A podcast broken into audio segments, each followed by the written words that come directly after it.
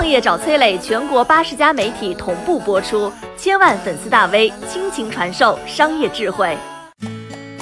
中国第二富豪身家骤降千亿，背后的选择隐含着怎样的智慧？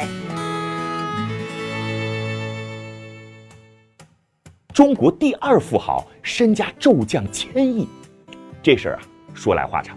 六月底，拼多多创始人黄峥身家首超马云，位列中国富豪榜亚军。可这老二的位置刚刚坐满两周，便主动让出啊！前不久，黄峥突然发布了一封公开信，信里边宣称呢，啊，我将卸任公司 CEO 职位了。与此同时呢，他将个人名下百分之七点七四的拼多多股份划给了公司合伙人集体，捐出百分之二点三七的股份，成立了公益慈善基金，并且呢，他还放弃了一点八亿的普通股。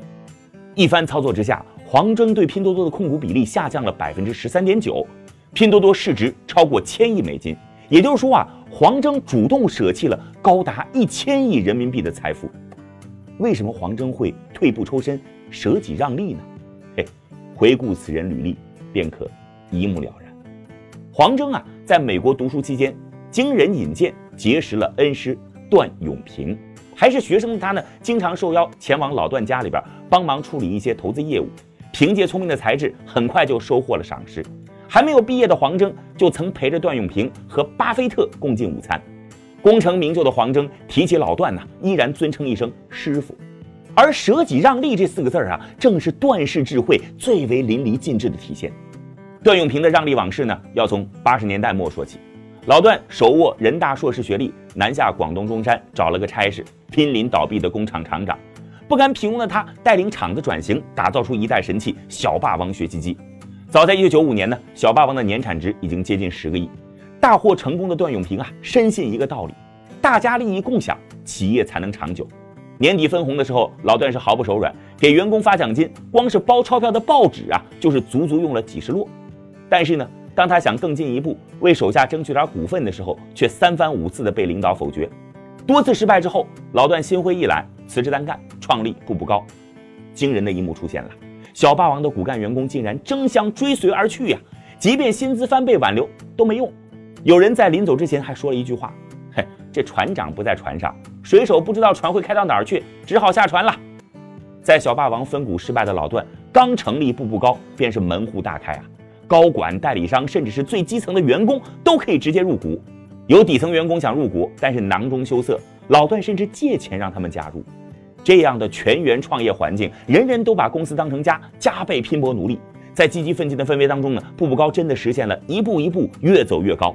没过两年，游戏机、学习机、DVD、电话机的市场，步步高全部名列前茅。一个洗脑广告成为时代记忆，拿起步步高无声电话，上来就是一句：“喂，小丽吗？”